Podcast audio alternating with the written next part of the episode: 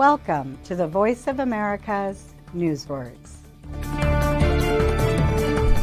British singer songwriter Ed Sheeran recently won a lawsuit in New York. Chord. The jury said he did not steal a series of four chords from a popular Marvin Gaye song when Sheeran wrote his song Thinking Out Loud in 2014. Sheeran said these four chords are a tool commonly used to create songs. A chord is a group of three or more musical notes that are played or sung at the same time.